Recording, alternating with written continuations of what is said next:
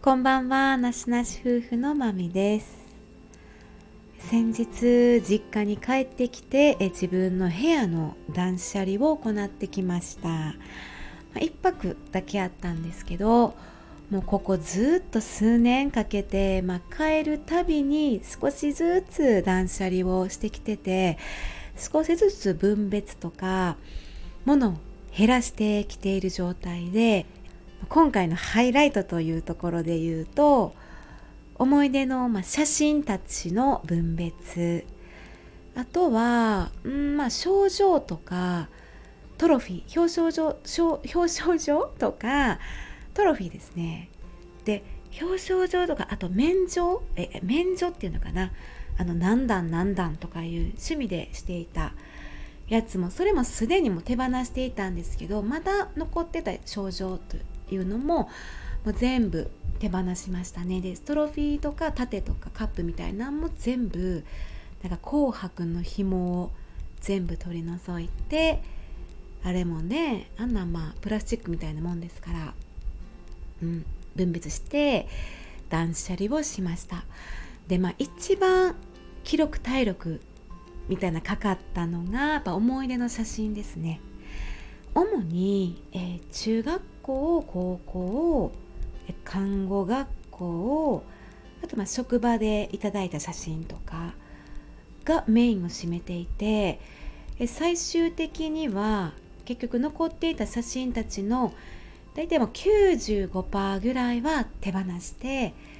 5%もないぐらいかな。本当に10枚ぐらいは手元に残して持って帰ってきましたね。でそれをまあ分別するには全部一応目を通してアルバムもそうなんですけど普通にこのファイリングしてた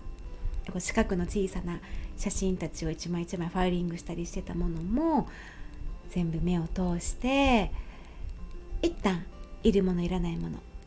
でまたそのいるものからまたいるものいらないものでさらにまたいるものからいるものいらないものっていうのを順番に分別をしてきたという感じですね。結構思い出のものって躊躇したり迷いが出てきてもうこの世界に一つしかないものやし買いも利かないしこれ捨てたらもう戻ってこないし買ってどこかで手に入るものでもないのでなかなかこう気力がすり減ったみたいな感じはしたんですけどいかんせんずっとあの実家の部屋に置いているってことはもうこの十何年以上もう手元に置いていなかったというものでもう帰らんかったら多分ずっとなくても大丈夫なものではあったんですよね。なので、まあ、そういう意味で私は毎回帰るたびに断捨離というものをしてきてたんですけど自分がいらないものをそこに置いているわけなんでまあそれにしたって思い出のものってやっぱ躊躇はしましたね。まあ結局は今が大事なので思い出をずっと残す思い出だけでは食べていけないということで今あるものが大事やし今生きていくために必要なものやったりそれが一番優先度が高いということでその自分の気持ちのコントロールっていうものももちろん必要なものやなぁと思いましたね。なので、まあ、一旦10枚程度で、私はとてもね、気持ちがすっきりして納得のいくように仕分けできたなって思うので、本当にすっきりしました。気持ちが身軽になったという感じですね。まあ、一つ思ったのが思い出の品をどうしても手放せない時はもう残しておいていいと思うんですけど迷った時って一旦スマホの写真でもいいので写真に撮って残しておくデータ化しておく。そしたらまたプリントもできますし物自体は物理的にはもう置いとけないから処理してしまったとしてもそれをまあ写真だけでも残しておいてデータ化しておくっていうのはおすすめかなと思います。なので今の家に置いているマミ個人の思い出ボックスみたいなのがあるんですよね。ボックスというか、まあ、B5 サイズぐらいの、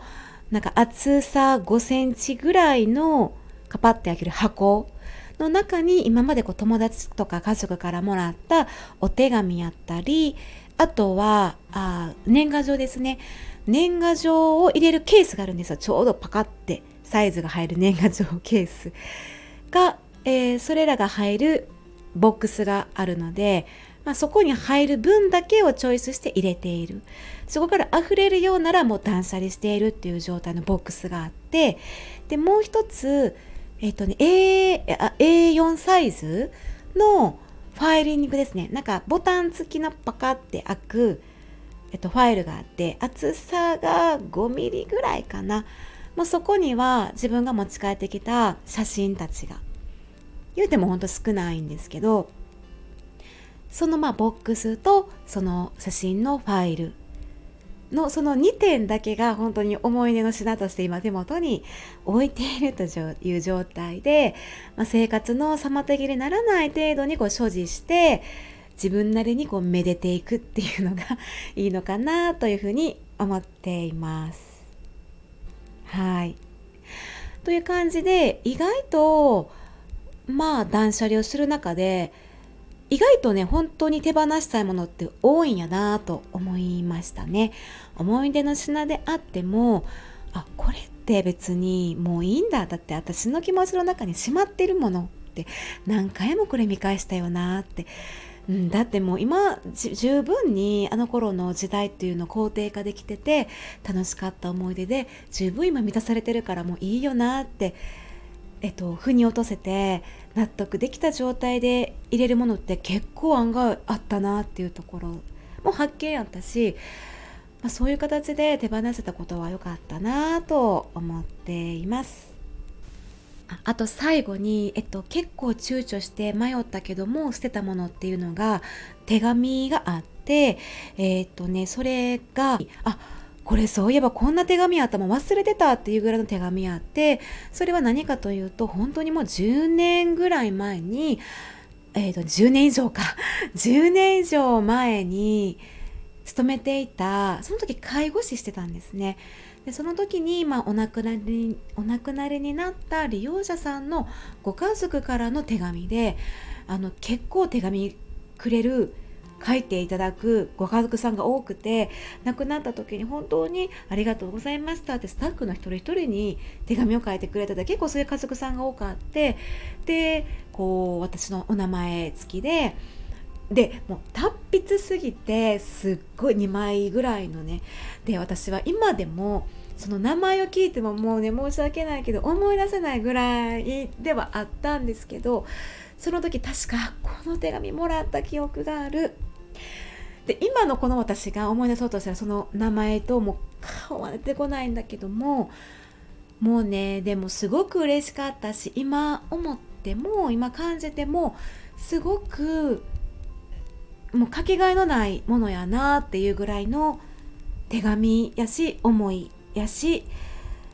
だから一旦手元に残したんですけども最終的に、えーと最後の仕分けをする時に手放しましたね。でも私は一定期間過ぎると手紙は順,、えー、順で手放していくようにはしているのとでまあ一つまあ贈り物ではあるのでその受け取った時点やったり、まあ、受け取った時で見返したりしていく中でその贈り物ってもう大体8割9割役目って果たしてるんちゃうかなって思うんですよね。で、えっと、いただき物っていうのもあのその人の思いではあるんだけどどれだけその思いを自分が受け取るかと自分にとってもそれが100%自分のものになっているので受け取った時点から、うん、自分でどう噛み砕いて処理をして受けと受け取るかっていうのはもう自分次第であるので一つ、えっと、自分の中ではあのもう100%あの心の中に受けることができたなっていう状態やなと思ったんですよね。なんかそういった自分の心の中をチェックしたり点検したりしていけるいけるいけるみたいなあの自分大丈夫みたいな感じでちょっと聞いた時にあいけるいけるみたいないやちょっとまだあかんかなみたいな感じで自分の中でジャッジをしてあいけるいける OK みたいなとこになったから、まあ、今回は手放したという状態です。はいということで今回はちょっと思い出にフォーカスしてそういうハイライトな断捨離ではありましたが、えー、マミのねあのもうすぐ週ゴールが見えてきたのでもうすぐ終焉を迎えそうな断捨離のお話でしたはいここまで聞いていただきましてありがとうございました。まみでした。さようなら。